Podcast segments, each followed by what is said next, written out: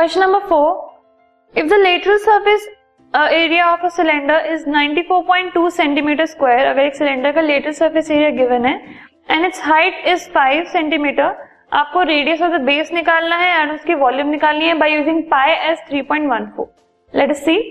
सबसे पहले lateral surface area of the cylinder is given to us so it is equal to 94.2 four centimetre square अब इसको use करके हम radius of the base निकालेंगे। So the formula for the lateral surface area of a cylinder is two pi r h which is equal to 94.2 four two अब r हमें given नहीं है h given है and pi is 3.14 point one four so two into three point one four into r into five is equal to ninety four point two which gives r as three centimetre first part done now we have to find out the volume